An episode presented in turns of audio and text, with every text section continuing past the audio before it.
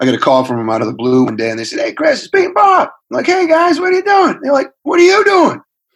I said, "I'm curled up in the fetal position in the closet, watching the light bulb burn. I'm down 60 pounds. I'm about to move into my truck, and I don't know if I should hurl myself off the building or pull the trigger." I told the loan guy I died. I told the credit card guy I died. They're like, "Is it that bad?" I'm like, "It's not that good." and then they said, "You want to come work with us?" I said, "Sure." I got my flip flops and my boxers on. That's it. That's all I got. Let's go. And I tell the kids today because I dated in 1998, but when we talk to film festivals in Berkeley and other schools, I tell them I was Malcolm Butler. I came out of nowhere in some little community college in Mississippi, and I won the Super Bowl of movies that year. And I went on a 15 year run with them.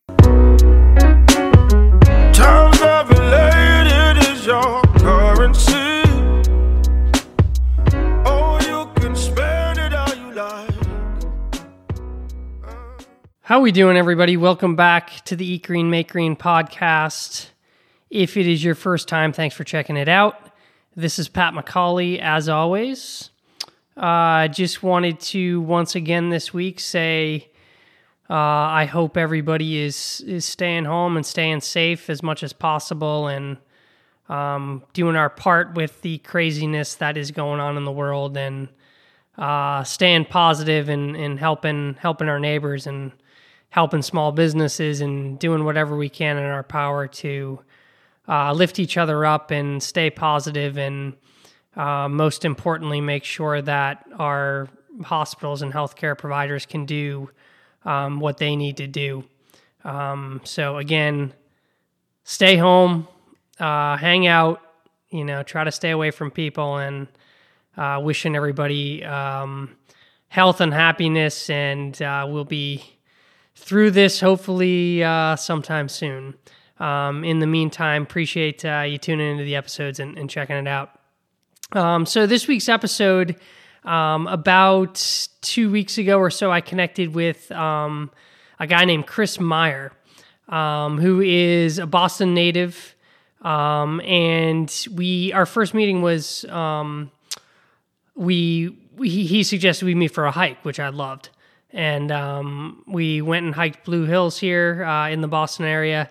Um, and he, we just had a great chat, kind of about life and all kinds of things. And he just started talking about his life story, and um, I just found it fascinating. Um, and uh, so, for those that don't know, Chris is uh, an Emmy-nominated film producer, um, and this this guy's literally produced some of the most legendary um, comedy films of you know my generation for sure.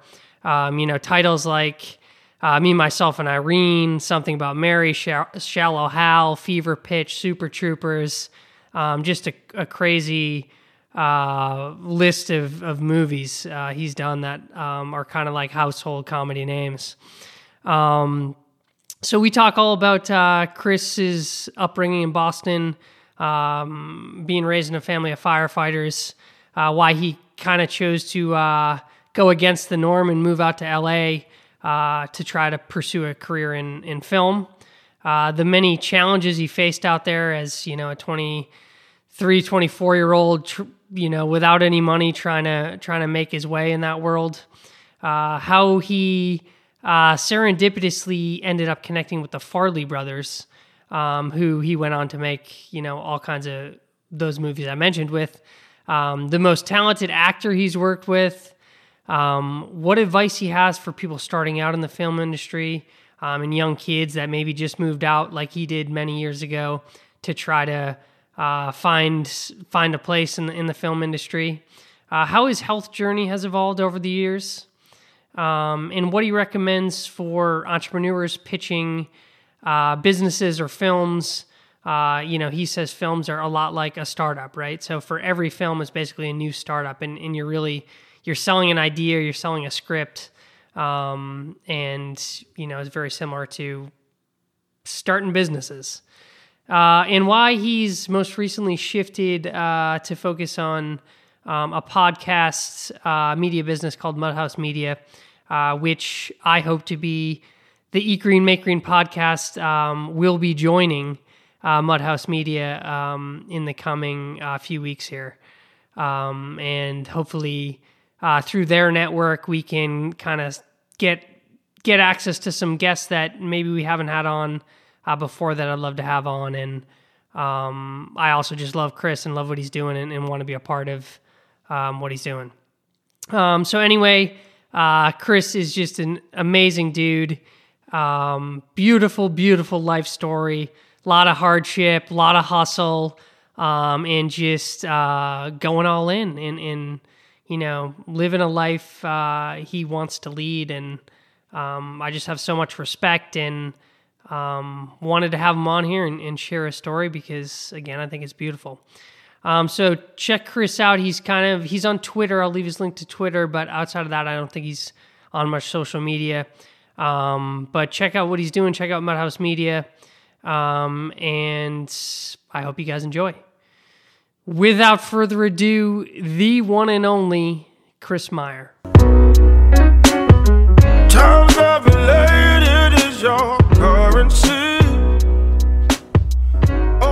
All right, man. Well, well, you ready to rock and roll?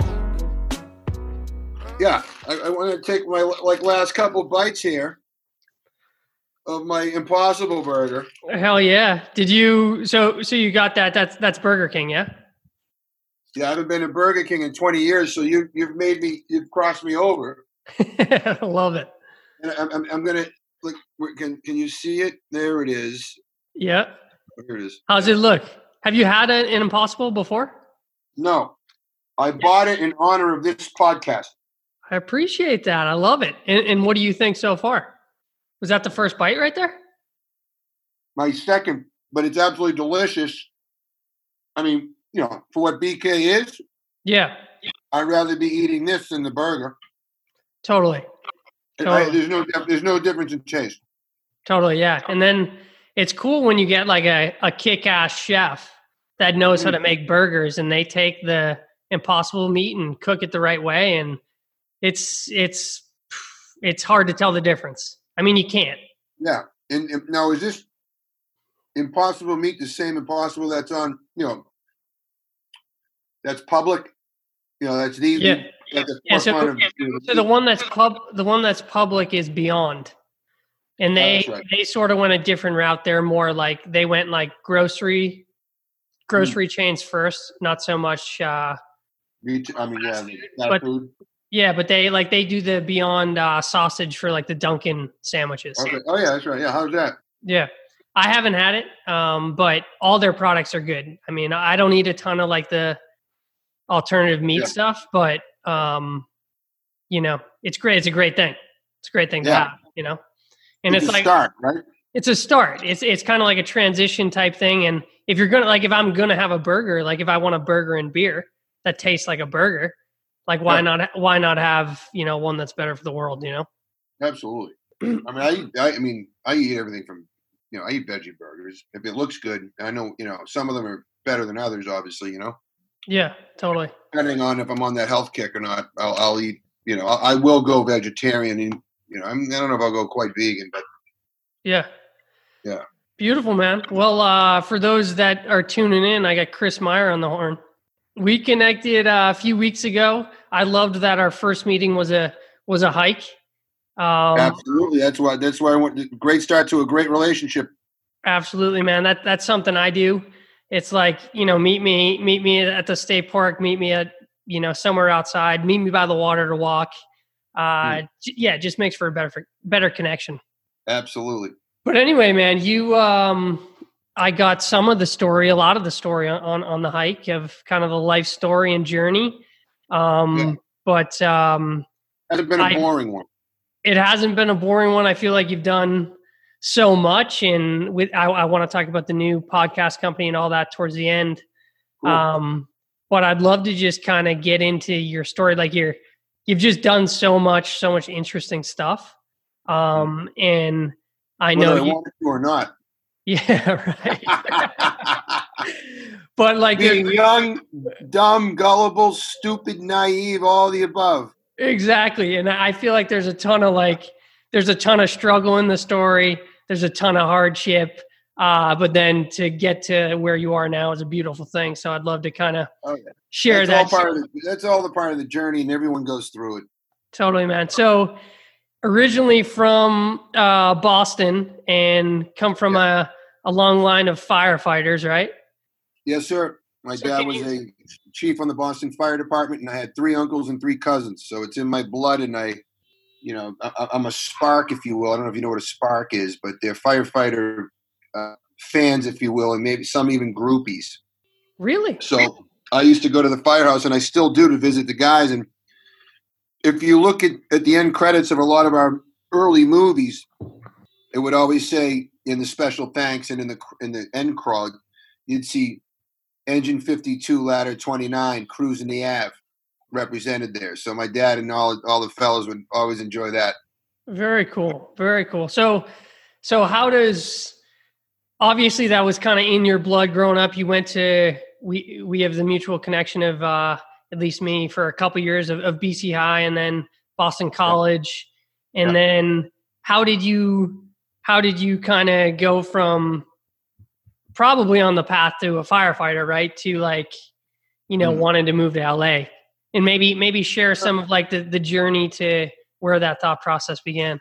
So I got out of I graduated in 91 and the job market was not good back then. It was coming we were still feeling the the the um, aftermath of you know Black Monday and 87 and things like that. So people, you know, a lot of kids in that back then I didn't know you know, I wish I had known what an MBA was then and I didn't really, you know, in, in law school. So I was going to go to law school. It's kind of floundering, you know. I, I didn't know what I wanted to do and where I wanted to go. Five out of six of my roommates were attorneys, and you know, I just a couple of them were just doing it to, you know, they were panicking. What am I going to do? You know, and and I just felt like I'm not just going to law school to go to law school. You know, I need to really be passionate and, and engaged in it. But I always used to love. I used to love going to. I still do going to the movies. You know, I go to Kendall Square, Harvard Square, Coolidge Corner, and you know, my mom, my one day, my mom said, "You like the movies? Why don't you try to get in the movie business?" I said, "You know what?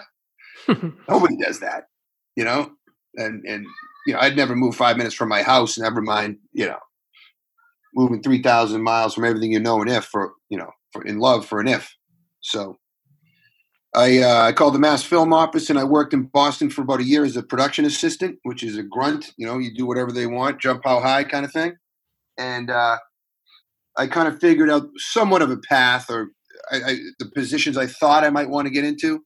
And I figured, okay, if I really want to make a go of it at the time, there was no tax credit in Massachusetts.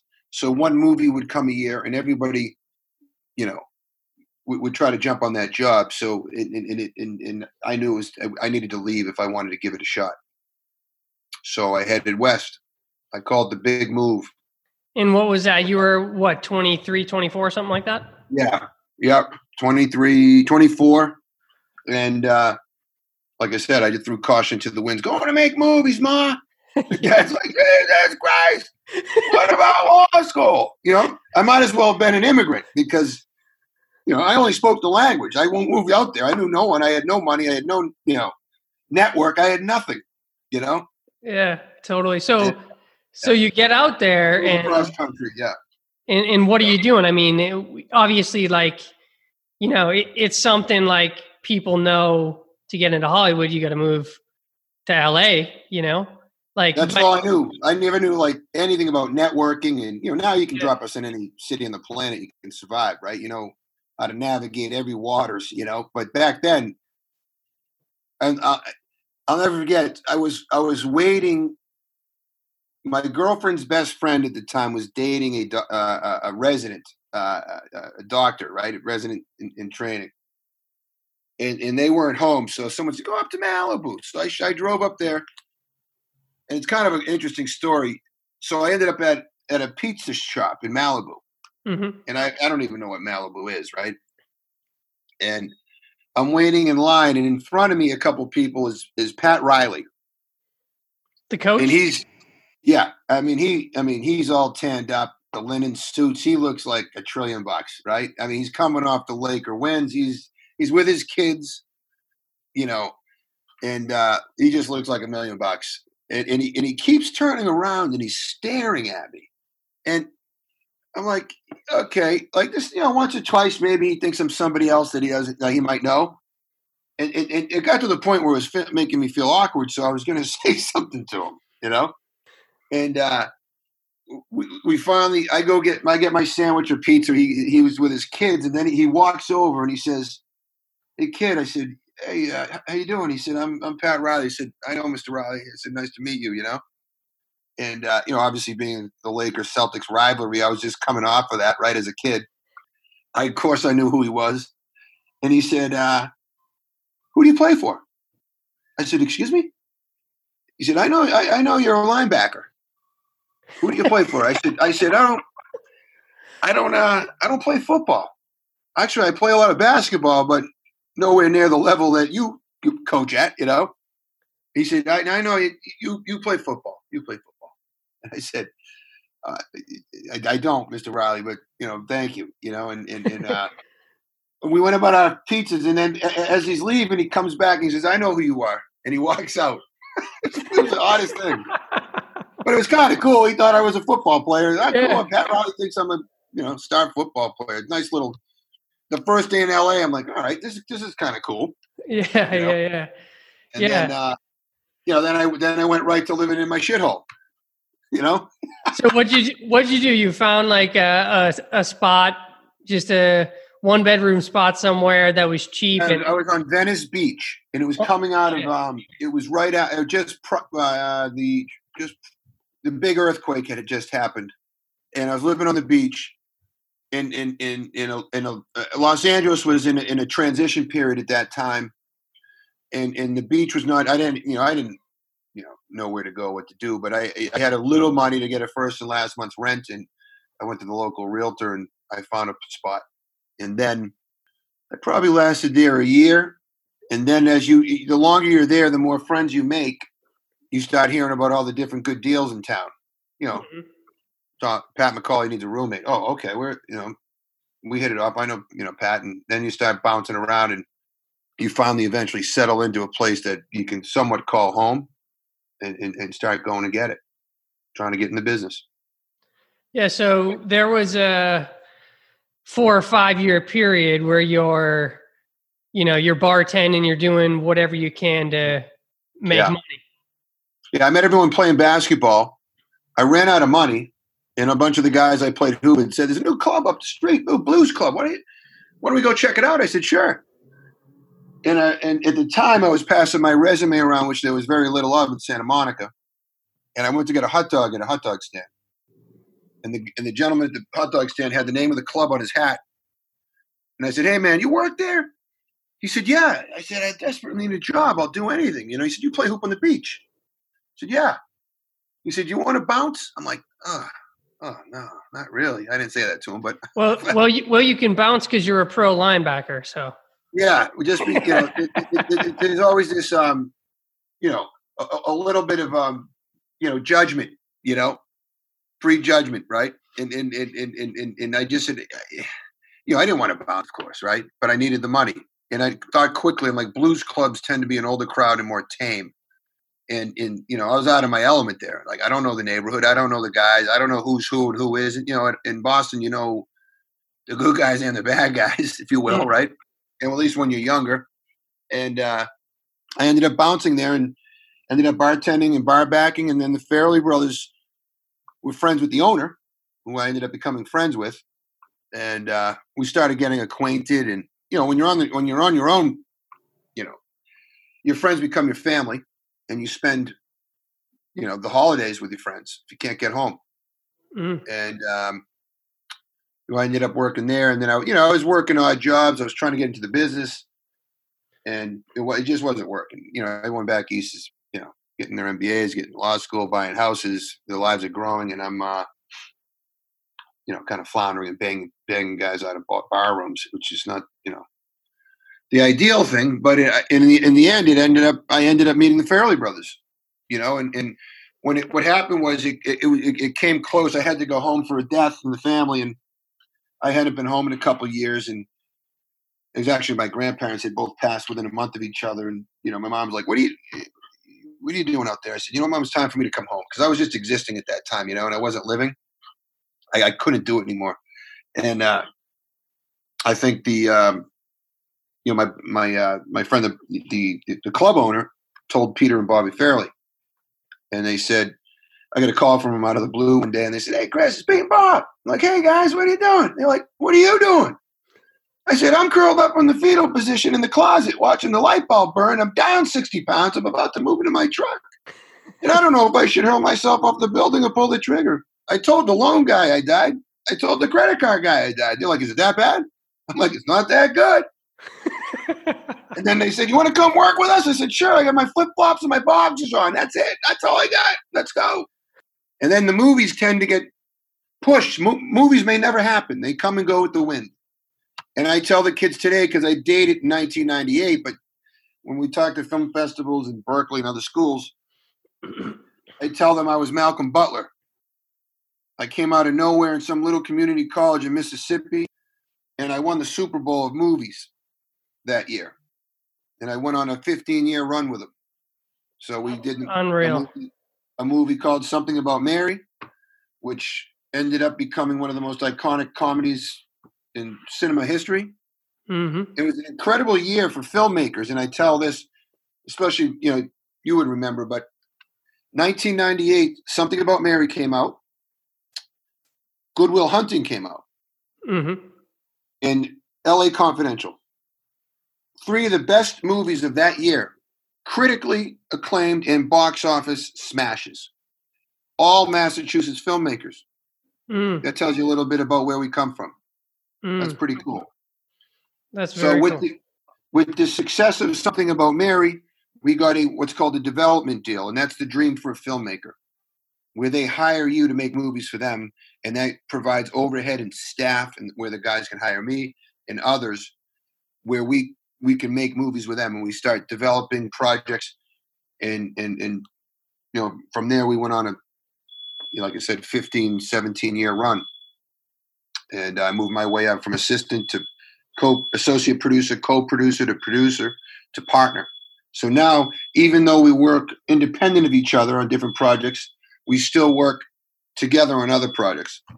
you basically won when you got like the Farrelly brothers weren't the Farrelly brothers when No. they were like, "Hey, dude, come like work for us for minimum wage or something," right? Yeah, yeah, it was it was probably even lower than minimum wage. yeah, and like and like you obviously didn't, you didn't have any like skills, right? Like for particularly for like movies at the time, right? So you just no, I had nothing. It, So you- it was the artist. Like when I look back now, I probably would not have taken the job, but I needed a job. Totally. And lucky, I'm glad I did because I did not know what an assistant did, you know, to a certain extent, you know, and and I tell the kids today they should be a director's assistant or a writer's assistant hmm if that's where where they want to go or a producer's assistant because you, you get you get firsthand experience with the directors writers and producers on the entire like scope of the film from the you know the the, the day one ri- write you know writing of the script to the release of the movie and you you know you handle all those phone calls you talk to everybody from actors uh, uh, studio execs agents everybody and you learn the business that way and if you can you know get in a position like that it, it, it would behoove you because it just it helps um, The connections. expedite expedite your your, your your your your growth or movement up a little quicker Mm. You know unless you get lucky a lot of you know some folks get lucky and they write a script once and it gets bought and their careers take off you know uh, but the rest of us usually typically have to grind it out you know Yeah, and I just want to I want to list off for for people listening some of the movies that you've done with them and and and separately as well. But um, me, myself, and Irene, Fever Pitch, Hall Pass, Dumb and Dumber Two. Is that right? yep Shallow Hal. I mean, these are like the me myself and like- irene It's just all they're like all classics. Like all of them are classics. I mean, it's kingpin it's pretty insane, man. That's our, our last couple were super troopers 2 and the do-over with adam sandler Yep. Yep. Yep. so, So what what's been your so 20 years or so? Yeah. What's been your your best experience, favorite favorite projects? Ooh, Uh, would you say? huh. it, it, it kind of it, it almost kind of um, mimics life. You know, early on, I was I would say something about Mary Mm-hmm. because that was my first one and helped me, you know, start in the business, and I learned a lot. But then we did one with Louis Tiant called "The Lost Son of Havana," a documentary where we took, you know, former baseball legend, Cuban baseball legend, back to Cuba after 46 years in exile. That is one of my most proud uh, projects I've worked on. Um, we got nominated for an Emmy, and we took a gentleman home that would become my friend uh, after 46 years in exile. That was pretty poignant and um, exceptional. You know, at the time, um, Bush was in, in, in office too, so it wasn't an easy place to get to then. But Mm. but we went back, and it would have been one of the first 30 for 30s.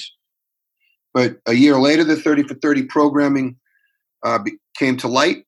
Um, and you know, but that, probably that was one one of the better ones. And then the do over, just because that was pro- that was my first big one on my own. Mm-hmm. You know, um, and uh, I've done I've done a number of different ones. I mean, we I just did a short, not a short, a very ultra low budget film last summer in Boston. That was uh, one of my most you know fun experiences. Um, I think I think that covers it. I don't. Yeah. I love it, man. I love it. So, is there any actor you've worked with that stands out out of curiosity? Like somebody, Murray. Bill Murray. Okay. Yeah, hands And- down. I say that emphatically. Yeah. In, in what uh, would you work on? Uh, what project was it on? Uh, Kingpin. Yep. We did a show called Osmosis Jones with him. And just super That was- talented. We shot that in Plymouth, Massachusetts. It's a it was a kids uh, live action and animated show, hmm early two thousands. Um, and then we did. He has a cameo in Dumb and Dumber too. But you know, B- Bill Bill Bill's a true veteran. I mean, he, he, he's he's done it all and seen it all. So there's no you know, there's no air about him. He doesn't drive. He doesn't fly first class. He doesn't have an agent. You never know if he's coming or going.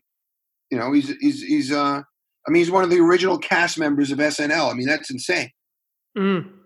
You know, so Bill Murray's and, and he's very respectful and kind.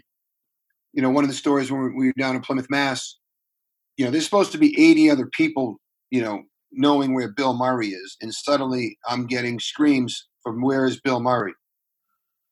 I got to find Bill Murray quick because he's supposed to be shooting. And I guess a little kid had been sticking his head through the, the fence in Plymouth, and Bill went over to say hi to him. He said, "What are you doing?" He said, "I'm going to get an ice cream. You Want to come?" And Bill, Bill said, "Yes." Bill came back with like 50 kids from the neighborhood with ice creams at the Pied Piper, and they're like, they're all yelling at me, "Where is he?" I'm like, "I don't, I don't know. I'm trying to find him." You know. so, other than uh, you know becoming a, you said writer's assistant, um, or or what, what the other one you suggested there, producers, producer's producer's assistant. assistant. Director's assistant. Got you. What to you know a 22 year old kid that just moved out to LA. Yeah. You know this this past year, and they're they're doing exactly what you were doing, doing anything to get by, and kind of looking for that that in or first opportunity. Yeah. What what advice would you give them? Well, I'd- first tell them to save up a little bit of a nest egg. hmm The cost of living in LA is at least two, maybe three times that of that of Massachusetts. hmm and where you live in LA is very crucial to your beginnings there. Um, you know, it's not a it's not a walking city. You know, it's spread out. There's 15 million people there. You know, it's a different animal. But as long as you find a good place to live early on, that will help start the, you know, your your LA life off to a good you know good start. So And where is uh, that? Where are kind of like the spots you would say most people in, in the industry are living? Oh, they, I mean, they're spread out all over, depending on what their needs are and where they live. But I mean, you know, on the west side, I, I mean, I'm just a little biased because my my LA life has been in Santa Monica and Venice, but the Palisades is beautiful, Malibu. But then you can, you know, West Hollywood's incredible. If I if I had to be up in the hills, I I like the Hollywood Hills, and then you know, folks live just over the over the over the hill in Studio City, uh, Sherman Oaks, etc. But it's you know, and that that's all when you have a little more uh, time under your belt. You know, Mm-hmm. you just don't. You just don't. I mean, early on, like it, it's. I always tell the kids if they're gonna, you know, they're headed out there, just let me know when, so I can put them in the right direction, and maybe I'll have a job for them. I don't know. Mm-hmm. Mm-hmm. Um, that and then just network. I knew no, nothing about networking, so if you have that experience or that access early on, you know, whether it's through school like Emerson or BU or BC, wherever you go, use your alumni network and and start reaching out to people or try to get into, uh, you know, even here in Massachusetts in the summers, try to work on a film or a TV show. You're going to meet people and obviously get friendly with them. You work hard. You know, they'll say, when you get out to LA, call me. Mm-hmm. And that's happened to a bunch of guys I know. And there's three or four folks that I I love that they're just I suggested they go to LA and go to LA now and they're all they're killing it now. One one gentleman's a head writer on Westworld, the other one was a showrunner of Fresh Off the Boat, and those guys came to me as young kids and you know, I remember on like I said, one kid was from Plymouth, Mass. He walked in on Osmosis Jones and uh he said, I'd like to get in the movie business, I'll do anything. I said, Okay. And Beautiful. Now he's now he's a showrunner on the Fresh Off the Boat. Beautiful. Doing well. All right, to pivot a little here, um, I'd love to talk about kind of your your health journey and sort of like what your lifestyle was like. You know, My in- unhealthy journey or my healthy journey? well, both, right? Like Oh, in showing kind of like where you came from to where you are now. Like I know you're you're very conscious now. Like you get outside a lot. You're still playing ball. Um, Yeah. You know, you're you're a, he- a very healthy 50, 50, 50 or so. yeah, don't say it too loud. You're- but you're a healthy dude. So like, 39. That's what somebody, a guy asked me, how old do you think I'm 39? I said, good guess. That's 39. yeah. So, like, can you talk a little bit about sort of like the things that maybe you've become aware of over the year, the habits you've changed, kind of like, like you're, you know, you started the show off, you're eating an impossible burger and having a wheatgrass shot, like just some of those things that, you know, that have. Well, hey, a lot of that, a lot of LA rubs off, right? Amen. Yeah. You know, I mean, early on in my career there, you would never have had, you might have a, a wheatgrass shot here in Boston now, but not 20 years ago. I was having wheatgrass shots 20 years ago. Mhm. You know, that, that, that, that trend has finally made its way here. I mean, it's been here for a while, but you know, there's a little healthier living out there and they don't, um, There isn't the judgment like there is here in Boston with it. You know, there isn't Yeah, like we're, the, we're, we're a very parochial, traditional, puritanical, you know. Yet at the same time, we're the Viking horde. You yeah, know. Well, the other thing is like we drink like Vikings. yeah. Or we used to, anyways. I don't know about the generations below me, but at least you know we drink with purpose yeah. versus other other parts of the country, with the exception of maybe New York, Chicago, and a few others that we're real close to in yoke, if you will. hmm and uh but yeah no just i you know that's another thing of what's incredible I, I always suggest every kid if they can leave from wherever they come from for a year just to get a different you know perspective on life and and, and how see how other people live and experience that and take that with you i mean the experiences i've had living all over the world and all over the country and, and specifically living in la early on i've i've taken that with me back you know back to boston and and infuse that in my own life. But you know, back to a little healthier living. You know, uh, just different foods, whether they be Latin and Thai. You know, I'd never had Thai food until I moved to Los Angeles. Now it's everywhere. But it's interesting. I think as I was getting older, I, I was, you know, I, it, there was a lot of transition in, in the business, and I knew it was going to get a little more difficult. And I was going to become a dad. There was a lot. There was a lot of different things going on. I just felt like, you know what, I need to get healthy healthier. I was I've always been in decent shape, but I wanted to make a you know a real change. You know, so I made the majority of changes, with exception of uh, the one that you want me to make to go completely rogue and plant based, which I still might convert and slowly wean myself into that. Yeah, and, and it's not like it's not all. It doesn't have to be all or nothing, right? You know, I always tell that people. Everybody tries to like go plant based overnight, and it's a total change to what they've been doing for fifty years. And it's like, you know, it's just the the idea of getting some more plant foods into your diet. You don't have to upend your Yeah. life, you know? Yeah. Well, unfortunately, I'm I'm I'm the all or nothing guy. That's the problem. Well, that's hey, that's good then.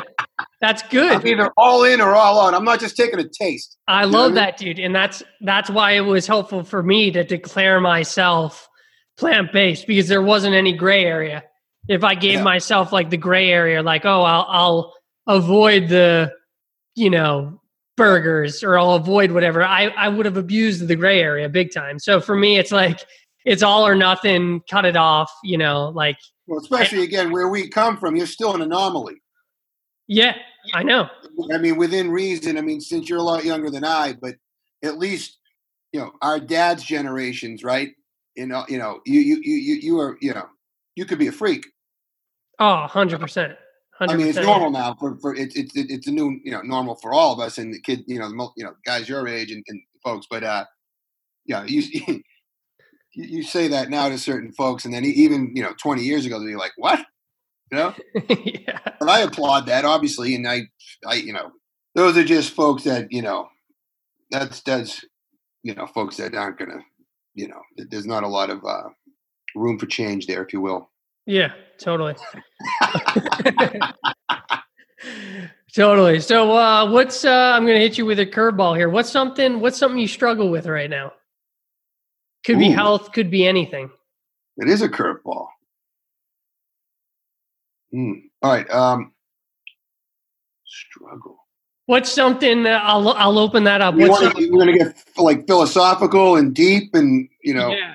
Yeah, let's do Oh, that. uh, Let's do that. uh, What's something what's something? I typically don't share with people via you know a podcast. Patrick, and tell the world my inner my inner issues and problems. And I'll give you one. I'll give you one. All right, all right. I got to think quickly. Um, what's a problem? Hmm. Not, not. I don't have a problem with age. I never have. Mm, You know, my grandmother, forever. uh, I knew her until I was probably about 26 years old. She would always be 39 years of age, mm, and um, I'm glad I am around my folks now. You know, I was on the road for 20 years. You know, making movies, luckily and thankfully, and uh, I, I'm glad I am home. You know, more often than not now, able to spend uh, quality and time I cherish with them. You know, as they get older.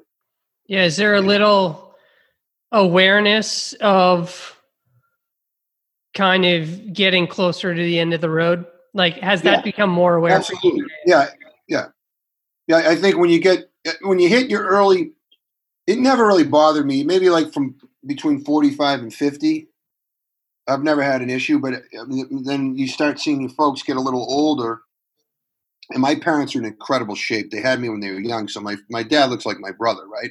Yeah, and you know, they had me when they were 18. So, but you know, you, you still you you start sensing your own mortality and those around you, and what really means things to you, M- me- what means to me, and what I need and want in my life.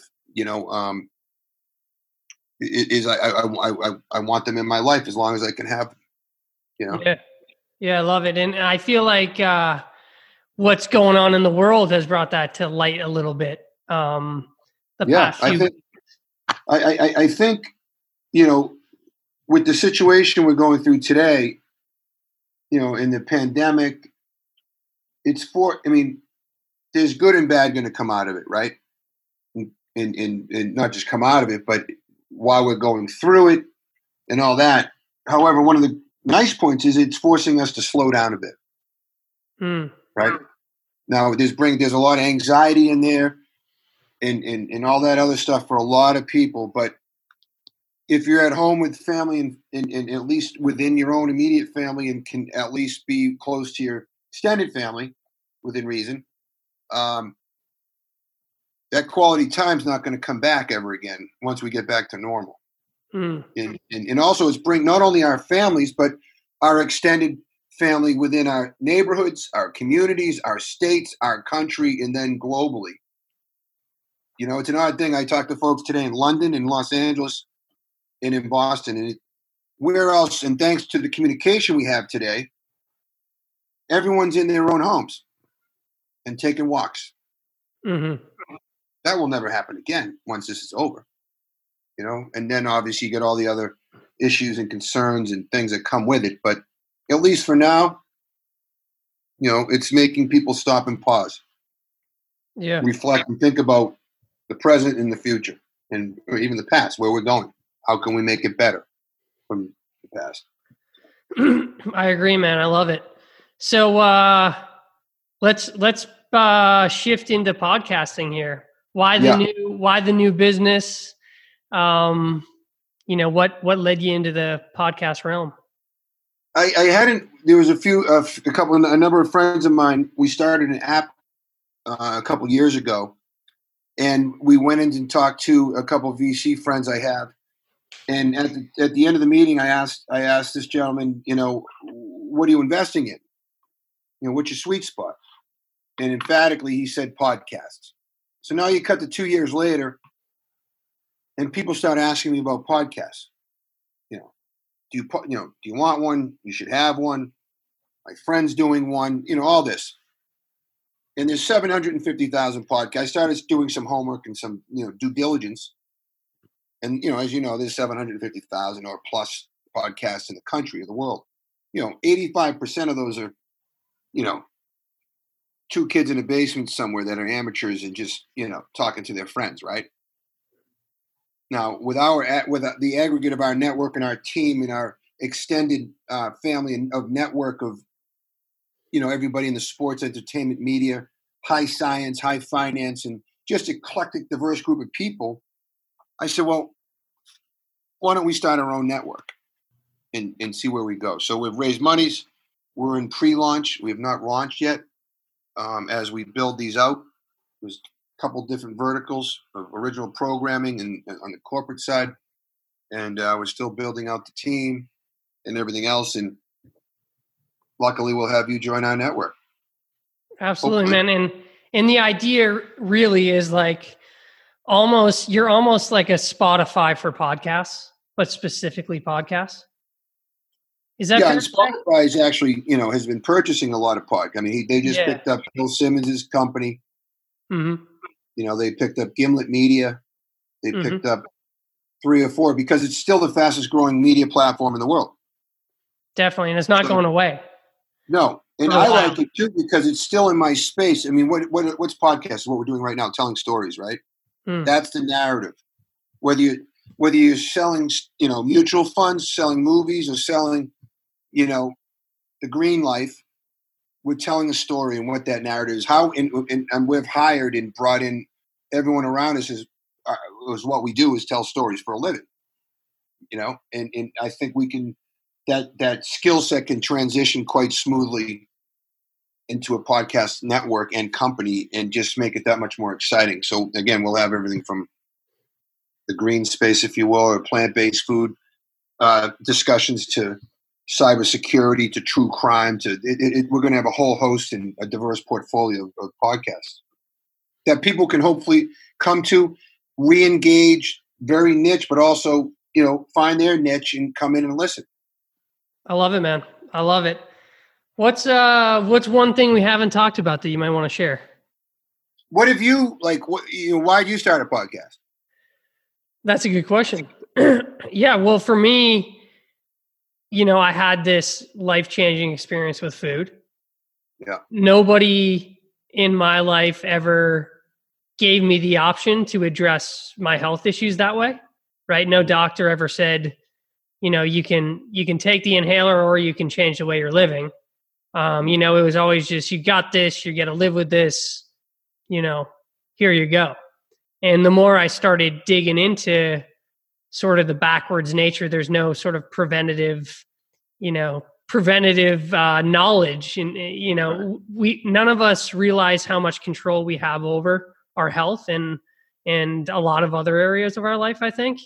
And the more I started digging into nutrition and science and, you know, the diet is the number one killer on the planet, you know, above car, in America. above yeah on the planet too above car accidents above everything it's it's our very own diet and um, the more i learned and the more i learned about you know eating more plant-based foods that come from the earth for your health and nobody was talking about it and i you know I see, you know, you know, my dad had open heart surgery before he was 40. You know, both wow. my grandfathers died of cancer. You know, like those diseases to me have always been scary. I see friends and cousins and you know people having heart attacks and struggling with their weight and everything and you know at the same time i'm discovering that there's you know one one way of eating on planet earth that can stop and reverse heart disease even people with end stage heart disease like people that have had three open heart surgeries you know they have a they they're about to have their fourth or they're given a month to live. And then you know somebody gets a hold of them maybe they they finally get information that they understand that their diet impacts that. And um, you know they end up living 30 more years. And i just feel like you know it's the same thing where we were just talking about you know spending more time with loved ones you know? And it's like if there's a small change that you can make to the way you live that gives you more years on earth you know to me that's the most profound knowledge you can possibly you, you have at, at 30 versus you know the guys my age a lot of them you know you know it, it's not easy to convince them that they should you know make a change you know and, and they should some guys do but you know they're still going to smith and Wollensky's every night getting the you know the ribeye, the, the, the, the ribeye and the double T-bone, the, the steak and potatoes, like every night of the week. They're going out for work, you know. Totally, yeah. And and the other thing, like I've learned too, is it's like, you know, we know heart attacks they don't just happen overnight, right? It's like no. it's 30, 40 years build. That's why most people have them in their 50s and 60s and 70s because it's 30, 40 years of bad habits building up and clogging your arteries, and then you have this, you have the event, right? And it's it, and it's same. It's the same thing for you know most other diseases. It's it's a slow build up and we're in this chronic state of of disease. I like to bust my buddy's chops. He's a banker, right? I said, You're going to end up like John Wayne. He's like, What's up with John Wayne? He said, I said, John Wayne died with 30 pounds of undigested metabolic waste in his abdomen. You know what that means? I said, that you have 60 pounds of that in your system. hundred percent, man. 100%. He said, I don't even know what you just said. I said, what I just said was you got to lose weight. Yeah. Because you're going to drop. Your, your job is is too stressful, you know, around life and everything else. And, and, and you just got to, you got to slow it down you know, because I care for him, you know? Yeah. Yeah, man. And the, it, the, I think the average is like Americans have eight pounds of shit literally in their systems. Like when you do an autopsy on somebody, that's like the average eight pounds of like just decaying food. Um, so people's, people's systems are not clean, man. And that, that, that is not. You take a couple wheatgrass shots, it'll clean out your system. exactly. Exactly. Yeah. Yeah, but yeah, man, that's that's why I started the podcast. It's just to. Oh, so know, that's right. So you want to start that to tell people, just just educate to, people, etc. Yeah, on something that you know I think is can be life changing, and I'm not. I, I, don't like to shove it down anybody's throat. It's just like right. I, I feel like everybody on earth should have that information. Whether they choose to do it or not is totally cool. If you want to have your ribeyes and drink beer every night, that's totally your call but you should know that there's a way of eating that is better for you. You choose is an alternative, and you can. If your parents died of heart disease or your grandparents died of these diseases, you can break that chain, and it's not all about genetics. And um, yeah, just getting the word what, out. What are you having for dinner tonight? That's a good question. I, I don't know yet, but what I had a couple hours ago for a lunch, um, you know, I usually start with like like I don't cook shit. Like I, everybody's like send me recipes. and I'm like I don't have any recipes. Um, I always end up with like kind of something you get like at at a b.good or uh, a Sweetgreen, like just like a bowl. Like I put some greens in a bowl. I put some rice or quinoa or something in there. So um, you're pretty boring. What's that? You're pretty boring. I'm boring. I'm so you're boring. A typical guy just throwing shit in, in, in the bowl yeah. and you eat. Instead like of instead of throwing four eggs on the pan or like grilling up some chicken like I used to do real fast or like you know heating up a frozen burger that I used to do. Now I'm just throwing different shit in a bowl that's you know more health right. promoting. So that's what it is to be a guy, right? So yeah, because you can still have this culinary experience in the green world, and, and, and but you're not you're not doing that. No, yeah, I, I leave I leave that up to I leave that up to my girlfriend. She likes to cook, and people that like to cook like I always say like you're opening your world up to like thousands and thousands of more foods that you've just never Oh, even even love it. looked at. You know? Yeah. Absolutely. Yeah, man. Yeah, Superfoods. I mean, we didn't have kale growing up. That's all I eat now is kale. Totally. I love kale, you know? So well, I love it, man. You anything else you want to share with uh with people listening? you know, if you're interested in going getting into the movie business, go for it. You know, Yeah. you got to just go for it. No, like anything in life, if you want to do something on your own, just do it because you'll never do it unless you go for it. And uh, it's it's not an you know, it, it's a journey like everyone else's journey, but keep going to the movies, keep watching film and television. We're in a bit of a flux these days. Uh, it's a golden age of television, but we still need movie theaters. Everyone every now and then talks about them going away. I hope they don't. Um, and then just stay healthy. You know, I love it, if you man. to have a piece of meat, maybe do it in moderation. You know, I'm, I'm slowly transitioning, or at least we'll try for certain periods of the year. You know, some food stuffs you suggest to see how healthy. Maybe there's a couple health concerns I can I can change if I do that for six months and see where it goes, and then I'll keep going. Totally, man. Yeah, see like just having having the knowledge, knowing it's an option, you know what I mean? A, Yeah. a lot of people don't have that. You know, they don't even think like they think you're going to die if you don't eat, you know, Yep. animal products, you know. but anyway, man, I, I should have asked what what projects you have going on outside of um outside of the podcasting. Do you have any film projects going on? Yeah, we have this independent film uh, hopefully coming out. Uh, I don't know when exactly. It's called The Last Night in Rozzie, a very small, low budget movie, but we had an incredible cast. Um, Jeremy Sisto's on a show called FBI. Um, Neal Brown Jr. stars in it. He is in a show, uh, hit show called SEAL Team. Nicky Whelan's in it, and then a local actor and very good character actor, um, Kevin Chapman, is in it. Um, I don't know when that'll be released, but we also have an adult animated show that we're getting close on called Black Sheep, and that's about a biracial Jewish kid that's torn between becoming a rabbi or a rap producer, and falls in love with a hot young R&B Muslim singer.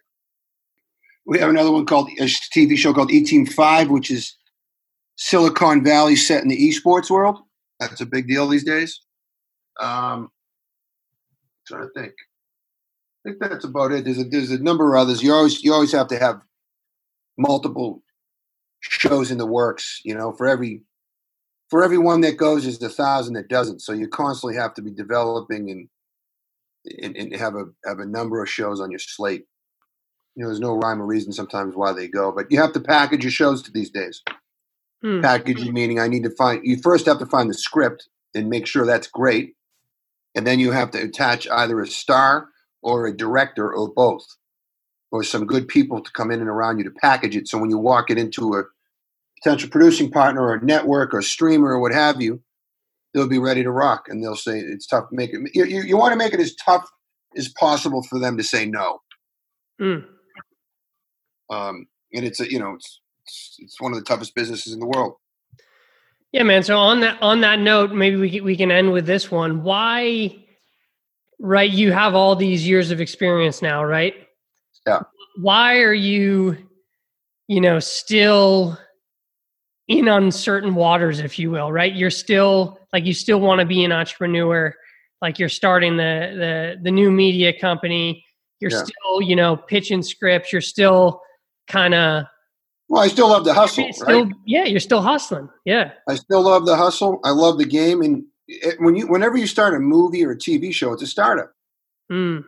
I find the IP. I have to go find the money, meaning the studio, whoever, the, the actors, the staff, and then you it, it blossoms hopefully, and you shoot for a year. It takes a couple years, three, four, sometimes, sometimes five, get off the ground, just like a startup, and hopefully, you know, you have a good exit. And what uh on that note, what do you got for advice for people pitching? You've obviously pitched a ton of people then. You've essentially with movies and everything, you've essentially, you know, done 50 startups or whatever, you know. What what Mm. advice would you give somebody kind of trying to sell sell the vision? I I, th- I think no matter what it is, as long as you're prepped and you know and you're passionate in what your narrative is going in, you won't have a problem. You Hmm. just need to have you just need to have your beats down, or you you know you have to rehearse. with your partner or partners, who checks in, who checks out, when to say what, and you have to know who you're talking to, and do your homework on that network or that VC or whoever, my private equity, whoever these folks are, and also know what their sweet spot and what they're looking for. If I know 20th Century Fox is not looking for a drama, I'm not going to pitch them a drama. Mm-hmm. I need to go find an action, you know, adventure show or a thriller, you know, Mm-hmm. or a sci-fi. You know, sometimes you might get lucky, but not more often than not. You know, you know, you want to be able to, and you got to, you have to keep your finger on the pulse on the market, right? What is selling right now, and what what are they looking for? Mm. And that's like that in any any business. But I think you can do it. And you gotta you gotta, you know, when you're first starting out, it's there's a lot of anxiety, but it also it's fun. And you get Mm. better and better at it. Every time you do it just like anything else you get better and better and better at it. Now you can sell you know we, we sell ideas in the in the entertainment business you know? I was i jokingly say well, if you can sell ideas you can you know you can sell pencils you know? Right. you know I, it, it was a there was a, a, a buddy of mine who, who who ended up having a big job right and and and and he actually I didn't know him well. I met him on a on a film, and and they were kind of the vendor. And he said, "Chris, how'd you make it?" I, and I'm like, "Me? You know, what do you mean? I, I didn't, I didn't make it. You know, this guy was." I said, "Well, how'd you make it?" You know, and he said, "I was selling paint and sponsorships for Benjamin Moore, and a gentleman asked me if I do X, Y, and Z, I want you to come work for me." And he and, and my buddy said, "Well, I, I I don't know I don't know shit about that business, right? And this is a very exciting business, and it's." He said, "If you can sell paint, you can sell shit. You know, whatever it is, you can you can sell paint, you can sell anything in the world. You know." yeah. I know that was that wasn't a good delivery. I should have told the true story, but I didn't want to give names and all that. So, anyways, you should cut all that. That was horrible. Um, what was the advice? Just, just, just you know, being prepared and being passionate and being truthful and organic in yourself. Because once you go in there to oversell, and you're you're a drone or you've been taught something on how to sell through whatever companies you may have come from, just be yourself. That's what they want to see and how passionate you are and what you do. That's what's going to sell. Mm. You know. Well, we're hitting about an hour, and I, I just want to before we uh before we sign off, I just want to thank you. Oh no, And um, dude, you're a you're a beast. I, I love the journey. I love the story. Uh, from the second we we started talking on the hike, oh, you know, you're just you're just a dude that's, you know, you, you were willing to go to places most people don't don't go to get to where you want to be, and um, I just have massive respect and jumping in jumping into things that you know you don't have the answers to, and you don't know how they're going to turn out, and you know, trusting in it takes a lot of balls. Right. It does. I, and I, I tell even the kids when I speak to them or young folks, like just to move is a big deal. yeah. To make that decision to move 3,000 miles, right? You're not just like, you know, it's not like you're going a semester abroad. You know you're coming back, right? You know you're coming home. And, and again, if you don't, you know, just, you know, more, the more hikes we go on, the more, it, it, the, the stories are endless, right? And the, and the experiences just, I mean, you know, I'm not it just, just, just, I can't believe some of the stuff we've seen and been able to do, right? Because of the, the business. And, uh, you know, hopefully that continues, and we get to share another episode one day. Maybe we'll talk, we'll go down another rabbit hole. Absolutely, we will. And uh, yeah, and fired up, fired up for the new business, and fired up to be a part of it. And uh, thank you, man. Yeah, you're a beast. I, and keep me. Uh, you know, you you, you might convert me. yeah, I'd I'd, be I'd be happy to, my man. Yeah, maybe, maybe we'll do maybe we'll do like a like an eight week uh, plant based, and then uh, we'll get you back on here and and uh, You- maybe you set up the uh, the schedule. yeah Can you set up the schedule for me? Yeah, and, we- and, do something like uh like uh, now is probably not a good time to get your blood work done with all that's going on, but like you know something we can compare the before and after to uh, Yeah. would be cool. Yeah, no, I'd love to try that for eight weeks, and then we'd come back on the podcast. Love it, dude. All right, man. A pleasure. It's been it's been a pleasure, and thanks for having me. And let's keep going, keep moving, baby. Hell yeah. Thank you. Your